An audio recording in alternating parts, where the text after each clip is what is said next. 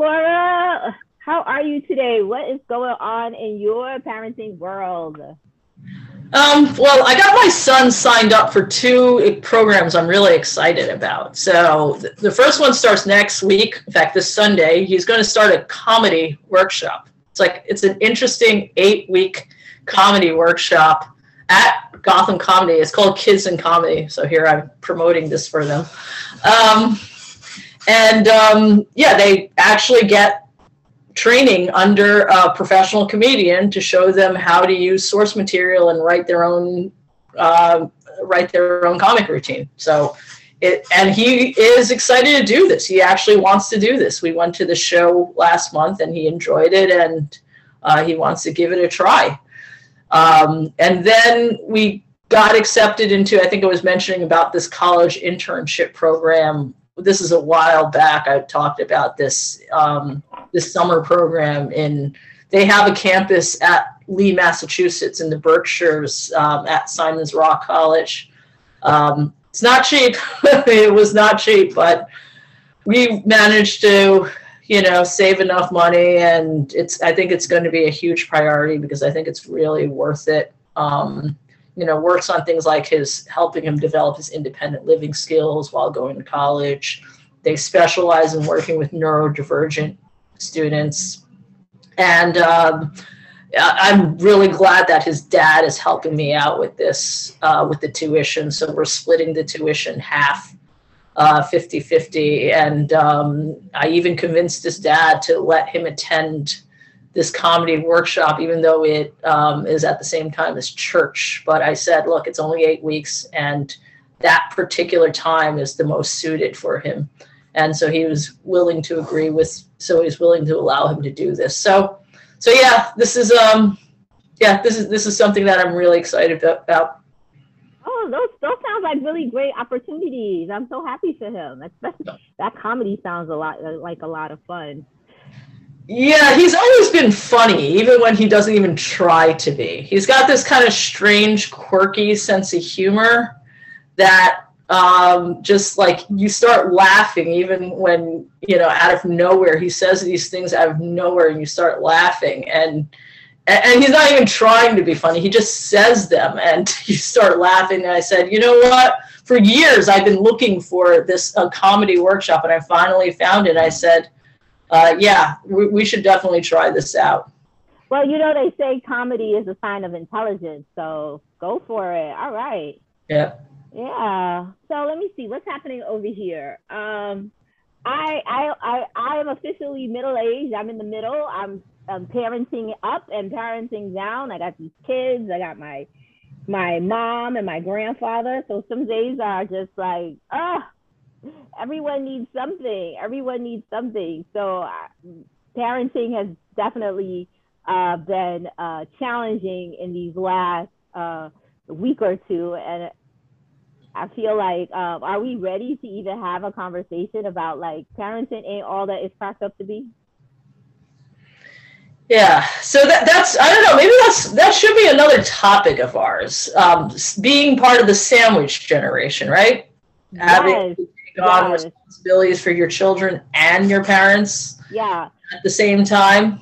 But you know speaking of parents um so grateful to my dad because um josiah oh god i always do that right?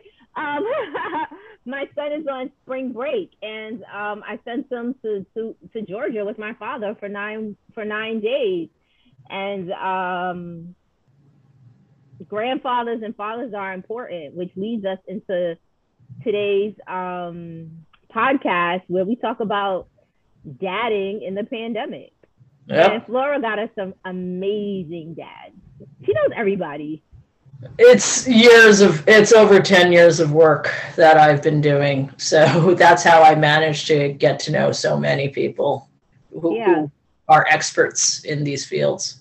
So so you know what? Let's just jump right into our episode because they did a really great job of, um, you know, describing themselves and their work. Yep.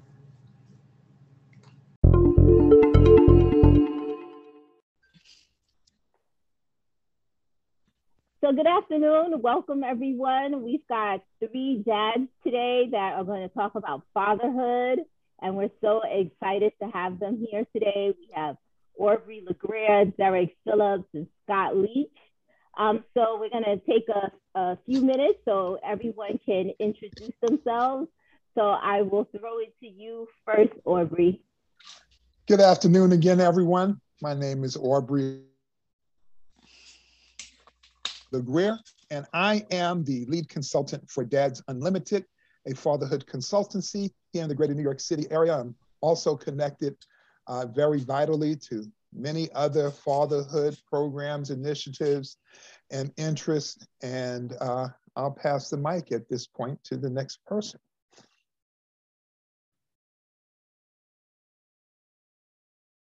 Derek? Oh, okay. I'll jump in. Um, I'm Derek Phillips. I'm the um, CEO and founder of Real Dads Network. Um, in addition to that, I have two, I'm been married for 29 years, have two children. Um, Jordan, who is 26 years old, got her own apartment recently. That's great. And Maya, my 22 year old, um, who just graduated from Hampton University in um, three and a half years in December. Um, so, and um, I'm, and again, I'm just I'm happy to be here and thank you guys for inviting me here. So I guess that leaves me as the, the one bringing up the rear, or Flora, Flora could be after me. But uh, my name is Scott Leach. I'm the director of DYCD Father Initiative here in New York City. I oversee uh, eight father contracts and do a lot of different work around New York City and New York State, and also uh, nationally. Uh, I'm part of a lot of national coalitions and groups and conferences that are that are coming up. And uh, I also run a um, a monthly event called the Barbershop, similar to this, where we have conversations on topics uh, similar to this. And also, I just got a new title last night at 11 o'clock as granddad. So my first grandchild uh, was born uh, at 11 o'clock last night. So uh, I got I got another title. Yay!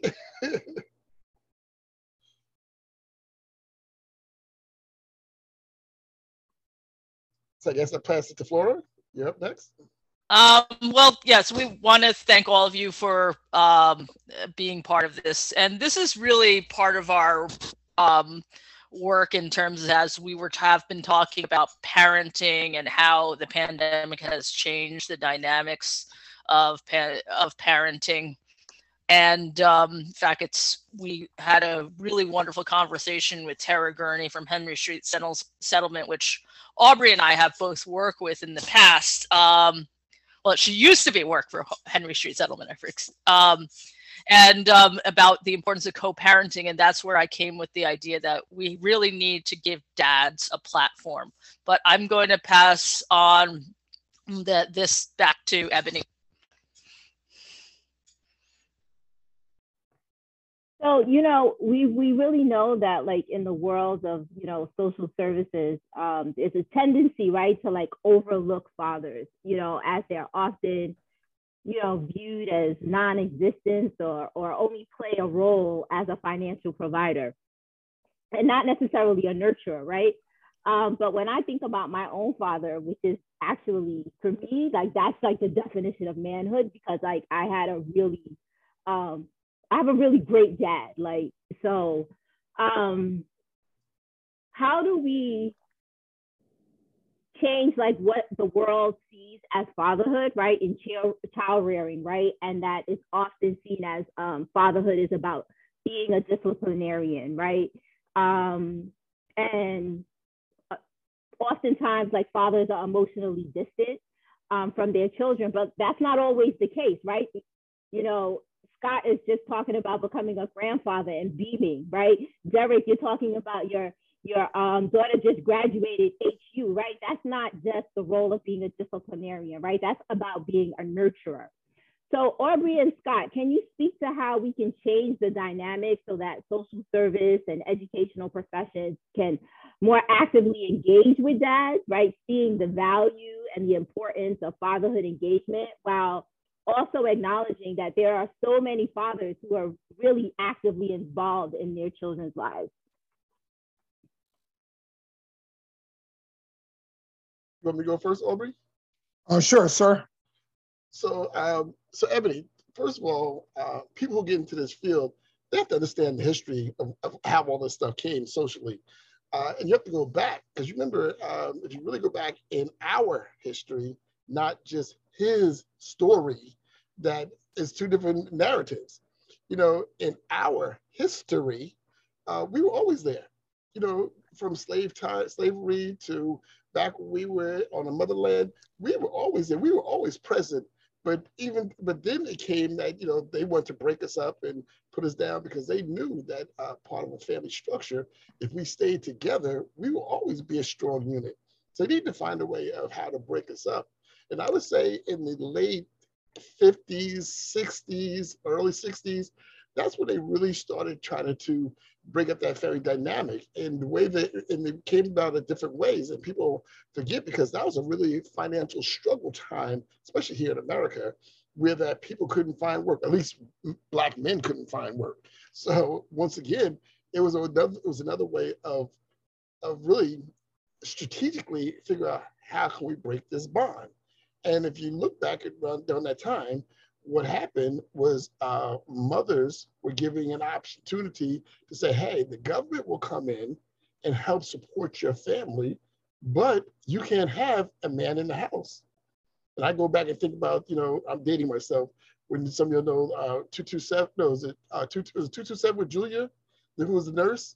you know, uh, and she, you know, the social worker would come in and, and, she would look in the in the bathroom cabinet to see if there's a razor or something there, and then she find razors. Like, oh, we're cutting you off, you know. But also, we have to understand the true history during that time. A lot of men opted out of moving away from the family so the family can survive. This man made a decision. Said, listen, if the family has to go down, let me starve by myself. Let me let my family be able to to have a chance and make it. And even though that he wasn't physically in the house, no one counts that he was present. Okay. A lot of times we do our numbering count, it's about the marriage license or who physically lives in the space. They don't talk about how present are we. Now, I think we're going to talk about a little bit later. The studies have shown that out of all cultures, we are the most present fathers in the world. okay. So once again, you have to remember whose story or whose narrative you're listening to. And we have to dig a little deeper to find out the truth. Now, the other thing I would tell you that uh, one of the things that we have to help out and get better at, we have to allow boys to nurture early. You know, society tells boys that you shouldn't nurture, you shouldn't play with dolls, you shouldn't do this. You should always be the king of the king of the hill and stand there alone and try to fight off everybody who wants to be up, up next to you. And it's funny because women are taught to play what I call the Charlotte's Web. You want to be in the center of a lot of people. The closer you are to the center, the better off you are. You, you have a great network around you and you're doing great. Also, why is, I watch women, they're looking to move to that center to have that greater network because they don't have more people they can they can influence and touch and people can give back to them. Where we as men, we're taught to stand at the top of the hill and weather the storm by ourselves. So once again, we have to correct that and, and, and uh, usually the first time men are asked to be nurturers is at birth. Up until that time, we don't ask men to really learn to be part of nurturing. And then when I get it wrong at birth, now I'm ostracized, I'm thrown down the hill, I'm a negative, I'm a no good dad. But here, 25 years, no one gave me skill sets to do that. My first child was born when I was 33 luckily, I did have some skills ahead of that. But could you imagine 33 years of not knowing anything about nurturing? And now this little one comes into the world and they say, you better take care of him. And then the other thing we look at, if you look back at the 80s, and I really go back to the 80s, um, the crack epidemic devastated our communities. You had to remember, you had, uh, first of all, you coming out of the 70s, you already had a lot of men kind of segregated from their families, and those who were able to stay on were, you know, just barely making it. And in the 80s, it just broke up the family altogether. At least, you know, in the, in the 70s, moms would be there, moms would stay with the child. In the 80s, mom was gone. So here you had this child who didn't have a biological father, didn't have a biological mother, and the family was raising was grandma. And grandma's doing the best she can with five and six different grandkids of raising them the best she can. And if granddad is still present, he's trying to hang on to make ends meet with the family also. So once again, I go back to the narrative that we're that we get.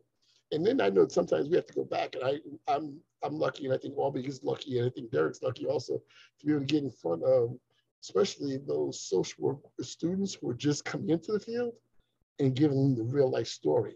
It helps them to change that book knowledge of what they're getting and say, you know what, it's okay to read that. But let me tell you what's happening in the real world.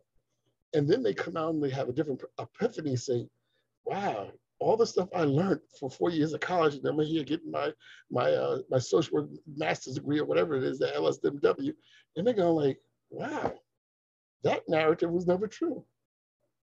So we have to be able to do that and help help. Hey, hey Scott, let, let, let, let, me let me let me let me yeah, let, let, me let me jump in real quickly because you're touching on a couple of things, and um, I know we are trying to focus a bit on the social services sector and the uh, perception they're in. You know, my observation, and Ebony kind of alluded to it from her personal experience, my observation about that particular setting, social services, many families find themselves engaged in social services as recipients of assistance and need, which presupposes an absence or a deficit. And oftentimes that deficit is associated with the absence of sufficient provision and the absence of another adult in a household. And typically, as you alluded to, Scott, it is the absence of fathers. So in social services environments, there's almost a presumption based on the absence of a father in a household or family setting that fathers are generally absent. They can't help but to have that perception because most families, if you have a father or a man, okay, present and accounted for, the needs decrease typically speaking. So families that are healthy and functioning and strong um, generally are so because there are more people helping to carry the load, particularly fathers, husbands, and men. So I don't blame, and I'm really understanding uh, about how social services may overlook fathers because oftentimes the families that present themselves to social service providers are fatherless or don't have a father necessarily present. So what we really want to do is, as Scott was alluding to, is continue to train and educate and inform and edify those coming into the profession about the real deal, the actual history, as well as the very tangible and strong presence of men in the lives of many more families than you'll ever see as a social services professional. You so, don't hear about the good, but the good predominates. The perception obviously is driven by the minority, and those minority in number are families that have needs that grow out of the absence or the lack of contributions from a um, male presence husband or father. So, so, so, so uh, Aubrey, social services, they have their hands full. So Aubrey, let me tell you, I had the opportunity to present to some social workers in the field mm-hmm. who've been on the job for quite a while. First of all, what I found out in the group that I was that I was meeting with, we all kind of gravitate what's close to our real lives. So a lot of the social workers that were in the field, they had broken relationships and unfortunately, as much as we say we want to be professional, listen, a lot of that personal stuff creeps into our day to day work all day long. So that was one issue. And if you look at the ratio of women to men working in the field of social work, was it like 23 to 1?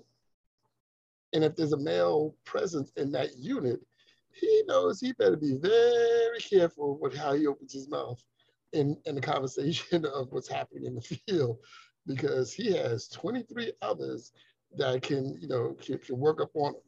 So, so that's it. That's one thing. And then the other thing is, why would a man want to go into a field that has dim, has dim, dim, destroyed me from everything? Anything I know about social work is negative. So I have talked to him. I said, well, first of all, you have to find a way of getting men to want to come into this field of work. And you have, I said, you have to show them earlier in life that, you know what, this is a positive, honorable way of making living. This is how you can make a difference. I do believe if you had more males in the field of social work throughout the social work that was a little bit balanced, even if it was 60 40, I think you would see a lot of different changes in the dynamic of the work that is happening. But it is so lopsided. And they even had to say, when I talked to them, they said, well, first of all, Scott, you're, cutting too deep. They said, pull the knife out a little bit. you say, because they started recognizing, like, yeah, I, I, was talking to them, how many of them have, without them raising their hand, how many of them have have uh, baby drama daddies and stuff like that. that. You know, you see the shifting in the seats and stuff. I said, how many of y'all grew up with your father present in your house? You got some more shifting in the seats. And so once again, this is part of their their their social makeup what they bring into the job. And that, unfortunately, it's very hard to take out your personal biases in work.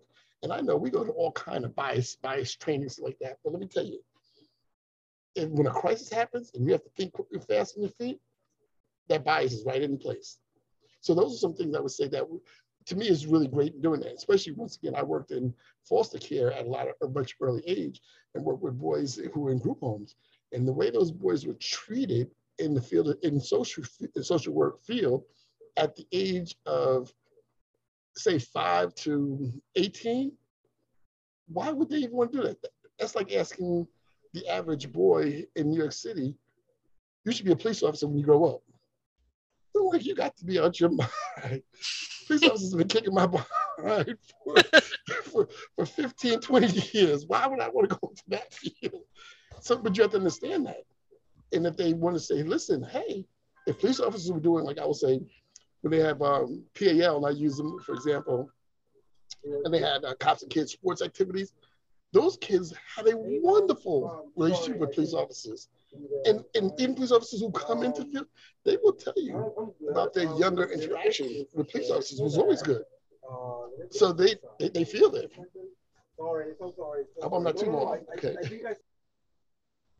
So um, I'm I'm actually glad that you brought that up because there's also I think part of the issue sometimes too is even among not even among I think even among Asian and white and Latin social workers too.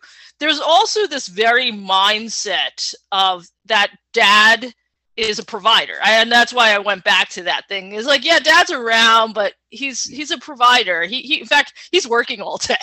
That, that and uh, and i think that really gets into it. I, I can say myself as a mother when i talk to a teacher or uh, you know anyone that works with my children the first thing i say is you know you can talk to his dad too. You know you can talk to his dad. You have his dad's phone number give him a call. And they never do. I, and I, I think it really does. It, it, uh, you know aubrey and i used to have these discussions when we worked too in the past is that it's really changing that mindset. And yeah if you're not if this is not what you're used to you're you're not going to. Um and but this goes back to even uh, we're really curious how did all of you decide to get involved in this work of fatherhood engagement why is it important to you so um, me, i guess i'll oh. go ahead Derek. um in, in regards to how i got involved in this work is that um when i was growing up i'm the youngest of four brothers and three sisters and my dad was not around really at all so I didn't really know my dad. One day, me and my nephew were standing outside, and two men came up and said they were our fathers. And we let them in the house and they stole our TV. So I didn't know my father at all. And you know, and at this time, I remember I was also perceived as this bad child in my household because I played hooky in the first grade. I played hooky in the second grade. I got left back in the second grade. I played hooky in the third. I got um, played hooky in the fourth. My mother said the only thing she ever wanted in life was to see me graduate from high school. My mother died when I was 10. All right. And I remember the night of the funeral, before the funeral, there was all this conversation around who's going to take Derek. Nobody wanted to take me. None of my relatives wanted me. So that was the whole conversation. I remember just laying on that bed that night and saying, I wish my dad was around. And I said, if I ever have children, I'm going to make sure that I am there for my children. So eventually, my oldest sister, who was at the time, she was only 26, and she took all of us in, and she had three kids. You know, so that it was a very dysfunctional home, but that's what I grew up in.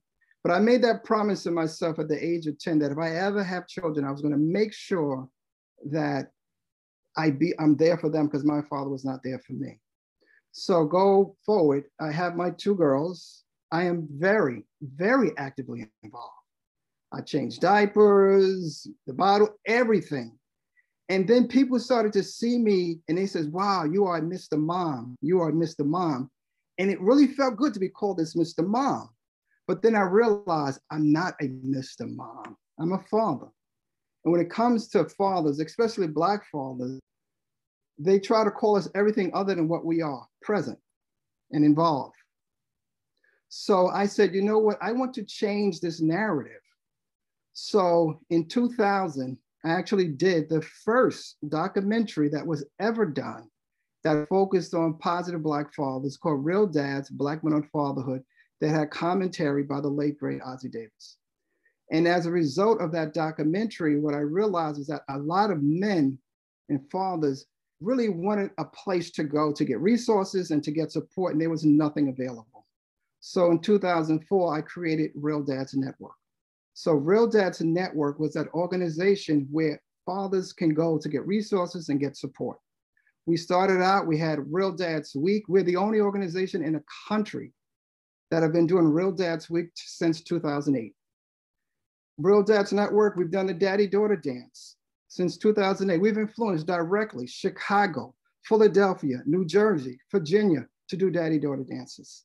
We have a Real Dads Award ceremony. We've given over 250 awards away to dads and fatherhood leaders. We have a Real Dad Scholarship. We have given high school a $1,000 scholarship to high school graduating seniors. We have a Real Dads Club. We were meeting in person, but prior to the COVID, when COVID hit, we started meeting virtually. We've been meeting online. We have not missed one week.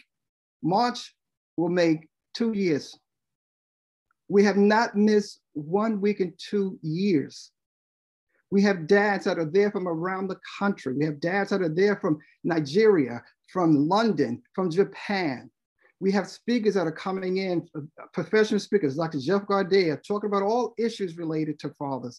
So I got involved in this work because I knew there was a there was a, a need for fathers to be for a place for fathers to go, and also to change the perception.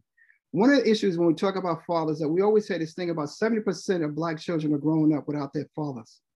That is totally 100% false. But what is true is that 70% of the children are born to unmarried mothers. So what it means is that when the mother had the child, they just weren't married. That's all that means. But in many instances, what we know based on the research and the data that the majority of fathers, especially Black fathers, are actively involved in raising their children. And the person who suggested that, the research is clear. I, I knew that in 2000 based on the research, but CDC in 2013 did their own research. And CDC reported in 2013 that Black fathers are more actively involved in raising their children than any other ethnic group. This is a fact. So my whole thing in regards to Real Dads Network, what we do is that we present positive Black fathers. And what we do is we change the perception. We don't just talk about it, we back it up with evidence and research. So that's what we do at Real Dads Network. And that's how I got into this work, to change the narrative, not just talk about it, but to support it with evidence and research. By the way, I just want to add that that study did not include Asian dads. Just uh, maybe it's because we're not we're a large enough percentage, but it did not include Asian dads. no, it didn't. you know, it's interesting because the the best advice that I got when I became a mom was from my father. He said, "Pick that baby up every time it cries. Every time he cries, pick him up, comfort him so that he will know that you are there for him. And my, my father told me that, right? And and that and getting back to what Scott said, right? Dads are nurturers. How do we help boys become nurturers? And, and one, one thing, other thing I believe that uh, research has shown also that when men ask children to achieve things, children will try very hard to be the best they can and achieve. Doesn't matter my status as a male, but just my presence asking a child to achieve. And they've seen that fall down drunk dads say, hey, I want my child to graduate high school.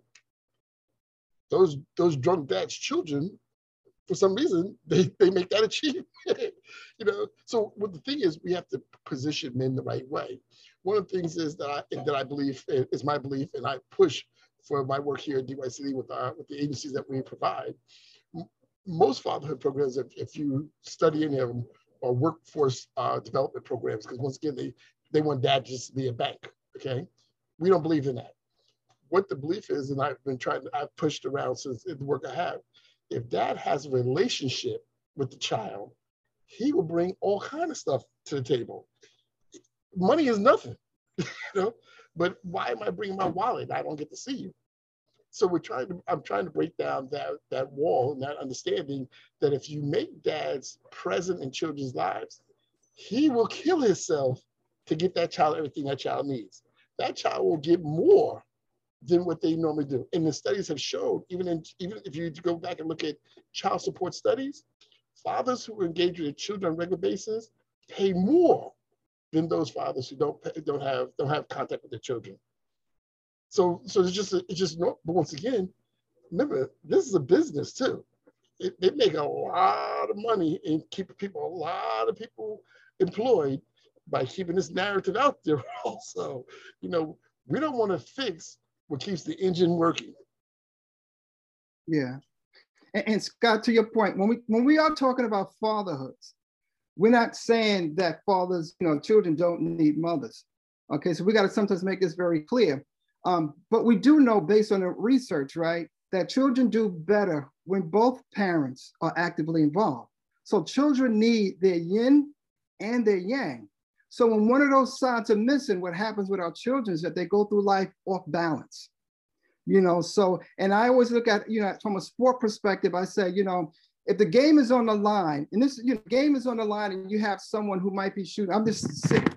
Oh, my phone just um is ringing, so I got to turn that off. If the game is on the line, when you have two parents, right? So maybe you're going to the line. If you have one parent, maybe you're shooting only 60% with one parent involved. If you have two parents involved and you're going to the line, maybe you're shooting at 80%, 85%. There's no guarantee the shot is going to go in either side, but the percentages are a lot higher when you have both parents. So if the game is on the line, I want my 85% free throw shooter shooting the shot as opposed to my 60. And when we're dealing with our children, their life is on the line. Their life is on the line.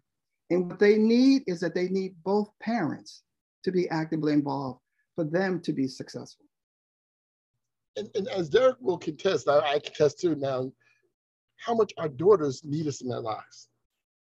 They, they, you can't imagine in our daughters report later in life how, like, like you just, uh, Ebony, how important we are. We have to teach them that also, that your presence sets the bar. And, and most studies will show girls marry their fathers good or bad. That's what they marry. Because their boyfriends have a lot of lot of attributes of their daddy. but once again, that's her first boyfriend. That's her first male relationship. And that's how she has been groomed in understanding this is what man is. This is what manhood is.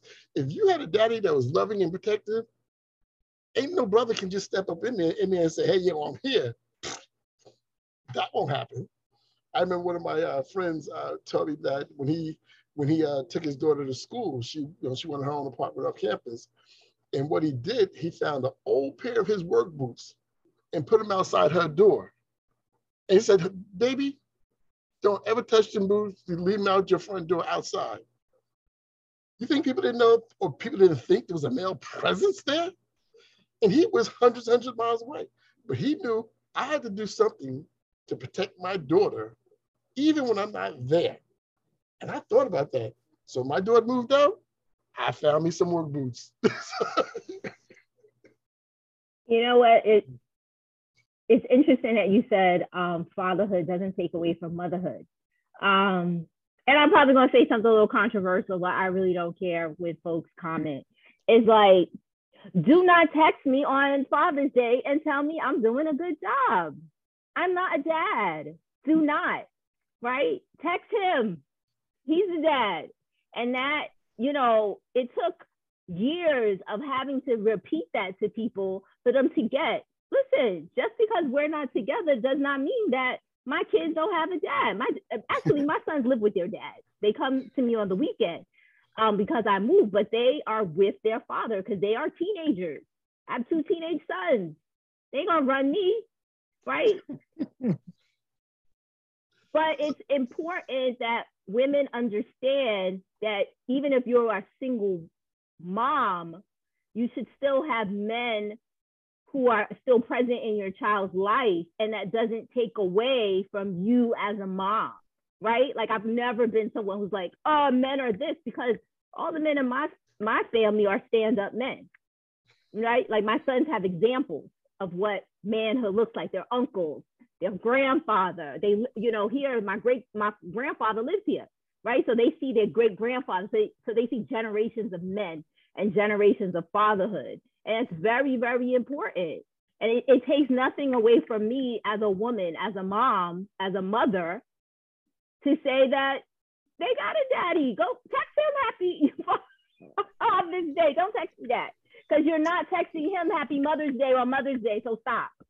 So, so Ebony, I always tell women when I hear them say that, I said, please stop saying this, especially don't say it in front of your in front of your sons. And they said, why? I said, because you're teaching him, he doesn't need to be present. Mm-hmm. So how you so how you raise him to be a strong man when you're telling him he doesn't need to be present because she'll take care of all everything.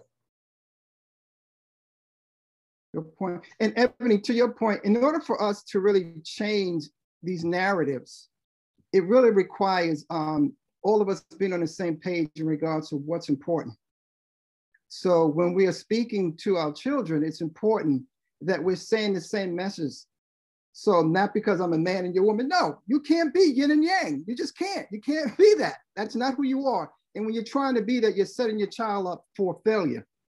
So we have to be on the same page. And we got to, and sometimes we, in terms of uh, men and women, we have to get rid of that pettiness. Because, um, and I tell parents, at the end of the day, guess what? You're not that important. It's not about you, it's about the child. So, what do we need to do collectively to work together to develop and raise this child. We can hate each other's guts, but at the end of the day, we have to love this child, and that child should not know. You know, we have dads. When dads come to our club, they say, "Listen, let me tell you something. At this club, we don't we don't sit up here. We don't knock women. We don't talk bad about women. Our whole goal is to uplift women. And you're not going to come in here talking bad about the mother because guess what? And especially with the child, do not tell the child anything bad about the mother because guess what? The child loves his or her mother in Ebony, children have to see adults argue, fuss, and fight, and build a team unit. Okay, I get on ACS all the time. Just because parents had a disagreement, and then you separate the children from the, from them, they only see the fight. They never see the healing. And listen, Derek and I got 25, 30 years almost in, in, in this fight. There's been a lot of healing, okay, and a, and a lot of sacrificing on both sides. You know, I'm pretty sure even like when I go go home today, my wife's gonna first gonna say, "Why'd you walk in this house with your shoes on?" I just like that's just me. so I have to learn to okay, this is what she wants. I have to give it to her, and I understand she don't want outside dirt in the house. So we have to, so kids have to learn that, and then that will take it into their next generation of, of familyhood and how they see life. So we have to able to show that aspect of it also. I think they're actually beginning to train CPS workers about that. That you know, look, you know, even in ish, even in really discordant relationships, it's like, does the actual separation is it more traumatizing than whatever discord is going on?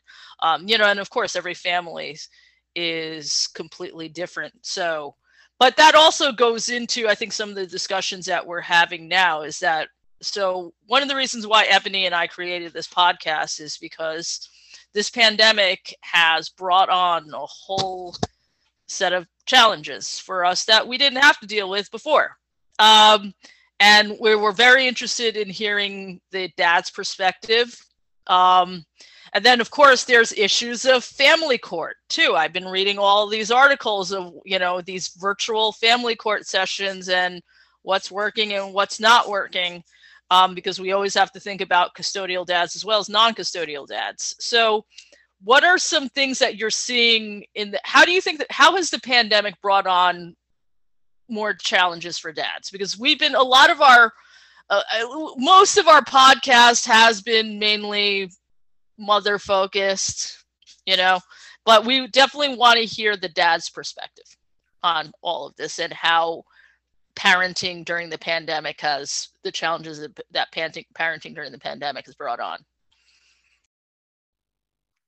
Let, let, let me share a little bit about my experiences and perspective. Um, firstly, the premise is that there are always challenges in our lives, family, professionally, socially, always challenges. There are some situations, as in this pandemic, that exacerbate and uh, elevate and serve to intensify those challenges. So, as it relates to fatherhood and fathering and fathers in the pandemic, if you were not present as often or as much as you would like, the pandemic intensified that. If your resources were limited, and you could not do as much as you would want to. The pandemic exacerbated that. If there was tension between you and the mother or the guardian or whatever surrogate parent is responsible for your child, and Scott talked about his group home experiences, and I've worked in those settings for over 30 years in different capacities if you could not visit and spend time and come in contact, all of those things that were already challenges for fathers were just made more challenging. But it didn't really add anything new. And the question really is and remains what is your plan? What is your process? What are you committed to doing to ensure that you are your best self as a dad, regardless of the situations. And this is where organizations like Real Dads and agencies like Scott and DYCD are bringing practical solutions to bear on these situations because they're providing the type of programs and services and resources that help dads who realize that they're functioning suboptimally because of external circumstances. There are places where they can receive help, assistance, and support so that they can overcome those challenges. So we don't want people to think that they have an excuse. Oh, there's a pandemic. I can't do better. No, you can and you must. And regardless of what the limitations, obstacles, and hurdles are, there are ways to submit and overcome that. But you may need to hear that from someone who is not going to make it comfortable for you. Because when the waters rise, you just have to rise with them. If you allow your child to think that because things are not going easily or smoothly, it could be for them in school, in the community, or in other settings. If you allow them to think that external forces are determinative of life outcomes for them versus their own choices and decisions that they make for themselves, you're setting them up as well to fail. So we know that the pandemic is a real thing, but challenges already existed for dads. If they were not custodial, if they were not financially capable of doing certain things, if they personally didn't possess a certain type of agency with respect to their own selves and their own health, well being, and wellness, all of those things were just made worse, but they're not reasons or excuses to opt out and take the back seat and let others decide what's best for their child or children. So pandemic real, but the responsibility remains the same. Whatever comes your way as a father, as a parent, you have to find a way to meet that. And if you don't have it within yourself, there are people and places and things like Real Dads Network, DYCD and their fatherhood initiatives and many others that can help support you because we all receive some type of stimulus over the last two years. I don't care what the form was. We all got a little help. And this is still a time where dads need a little help. And I'm glad there are good people like Derek and Scott who are doing that type of work. Well, to, to add what you're saying, I will tell you, uh, with uh, the father programs that, I, that I'm overseeing and working with, and even others, and I know Derek's probably group did this too, in some aspects, we made dad the hero because we were able to give them resources to go take back to the house. They weren't resources for him, they were resources for the family. We were able to give out, you know, how many tens of thousands of pair of diapers, how much milk we were able to give out, food cards to go to the grocery store to fathers. And once again, those were major gifts going back to the house because nobody was working, you know. And if you had to go stand in a line at a pantry waiting, you're there for a long period of time and you may not leave with anything in your hands. Now, what we did know, I tell you, during the pandemic, at the first part of the pandemic, which was really upsetting, at least to me, I, I would say that many of our fathers, uh, we lost a lot of fathers during that time because they had nowhere to shelter in uh, because of just rules and regulations and policies around the city that uh, if he's not on the lease, he can't be in the, in the house. So, I mean, I got reports coming back that uh, some of our fathers were fro- were found frozen in the park. Uh, they were in a fire, an abandoned building, got killed. You know, but people don't talk about those things. And here are men who, you know, before the pandemic, they were working, they were making ends meet, they were just barely getting by, and everything shut down. And these were guys who were making hourly pay so if they didn't show up, they didn't get a check, you know. And then the other thing that happened to a lot of our fathers, which was a slap in the face, that when they did give the stimulus, stimulus package out, you know, that stimulus money were given out to fathers, many of our fathers reported they actually got a Donald Trump check with zeros on it because they owed child support. So, so why you even waste the paper of sending me a slap in the face of a check that says zero? You owe child support and once again, they were going to the house and they were, if they were lucky to be able to go shelter in, they were sheltering in in a one bedroom with 15 people. No privacy. Yeah. And, and that's, you know, when we ask, you know, how, how things been, to Scott's point, it's the same. It's still systemic racism, you know, and that's something that we continue to deal with you know but i think also we have to also um, talk about policies. We have to change policies but we also have to hold people accountable. And i say this because i'm going to say something that i don't think a lot of people know about this. There was a bill called the commission on the social status of black men and boys it was a bill that was sponsored by frederica wilson and this bill states that historically, federal agencies have created policies and have created obstacles and barriers that have prevented Black men and boys from succeeding. Frederica Wilson supported this bill out of Florida. It passed in the assembly. And then Marco Rubio passed, sponsored the bill in the Senate. It passed in the Senate. August 2020, Trump signs into law the Commission on the Social Status of Black Men and Boys. That is now a law that we are very clueless about. That is a law, and this law states that historically, the federal government has created policies that created obstacles and barriers that have prevented Black men and boys from succeeding. And this commission is to come up with recommendations to change that. We need to hold that commission responsible for what this not bill, but law is.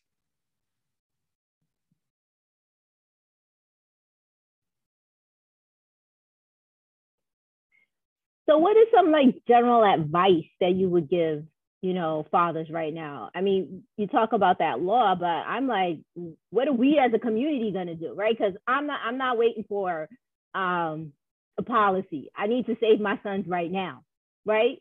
So what are what are some um, what's some advice that you could give fathers right now? Um, I'm going to say two things. Hey, Derek, Derek, Derek, Derek, let me let me jump in. And I'm gonna let you two close out, okay? Because I know you'll have more. let me just go back real quick before you jump in. Okay. Because Ebony, um, I understand what you're saying, but we got to also understand that we live in a society that revolves around policies. So that's one of the things that we created in terms of Real Dads Network was a Real Dads vote, because you have to vote. The only way you're going to change policies and conditions is if that you got to vote and hold people responsible. So in terms of what can dads do, they can continue to do what they're doing, which is one, understand that their children come first. It's not about them individually, but also that men right now, this is one of the things that we always talk about, you have to take care of yourself. Because what happens is that we have been socialized to say that we are the strong ones. We have to be the ones that have to do it all. And we're always focusing on everybody else. But if you cannot, if you do not take care of yourself, then you're not going to have the energy and strength to uphold your families. Sorry, oh, go ahead. Yeah, no, um, if, if, if you want to continue, I, I was just going to simply say something broader in general, knowing that you and Scott probably had more particulars that you wanted to share. But to your question, Ebony, simply, fathers have to have a plan. They have to have a program. They have to have a process. And they have to be true to that regardless of what the circumstances are. So you hear an expression often these days, trust the process. But a lot of dads, a lot of fathers don't really have something concrete and specific that they're necessarily specifically trying to accomplish and achieve on a day-to-day basis, whether they're in the home, out of the home, young children, older children of means lacking. We have to continue to engage and educate and equip and edify and exhort men and dads to be present and accounted for in the lives of their children. If they don't have a plan, it's really hard to assess and evaluate what type of progress they're making and how their children are prospering and profiting as a result. So I think ideally, especially in this age, we want men to be more conscious of and intentional about what it is that they see themselves doing as dads. If the premise is that dads matter, and the principle is that they have to be actively involved in the lives of their children, then what is the actual, for lack of a better term, right? What is the practice that they're engaged in. And if men are not wrapping their heads and their hearts around those types of issues and concerns, they're going to continue to be tossed to and fro by the winds of change and circumstance. So I just know that we have to, all of us have to continue to encourage men to think about what type of dad they want to be. Do they want to be a father or do they want to be a real dad? And the more we do that and challenge and encourage them to think about that, because programs aren't successful, people are, and each dad has that opportunity to really be that type of success. Even hero, as Scott said, uh, in the lives of their child or children. Scott? And I got to get ready to run. And um, uh, I want everybody to understand there is a real difference between a father and a dad. Okay. And and a lot of people say they don't they don't see the distinction. And the distinction is so it's nice and clear. A father is biological. That's it. A dad is present. And this is proven that even children who are not biologically connected to that man will ask him, Can I call you a term of endearment, dad, because you are present? So you talk about, you know, every every father can't be a dad. Okay. because a dad is someone who's present. And once again, I want to thank you for having me on. I, you know, I got to run. I got another engagement to get to. But uh, once again, anytime that you can, you, we can help you out. Uh, DYCD, you can you can uh, send to uh, you can write to me or you can write to straight to uh, fatherhood at DYCD. That's the email box that I have. I collect information. Uh, we have programming services throughout the five boroughs. Most people know of DYCD only for what we do with summer youth employment and summer and after school program. But we have a huger footprint that we do community service activities. And once again, those things that we do, please visit dycd.com and once again, see all the different services. Just don't look at the youth service side, look at the, all the service, look at the community service side uh, of services that we have to offer. And we're great because we're, we're really focusing on the whole family here at DYCD. Our commissioner who's still around, thank God he hasn't left yet, but he, he says that he's, he's interviewing other commissioners, hopefully to get in and take his job, uh, but he wants to leave. But I would say that while he was here, he had a great understand. He had a great uh, thinking that we were talking about a settlement house of, a, of this organization that we wanted to service the whole family.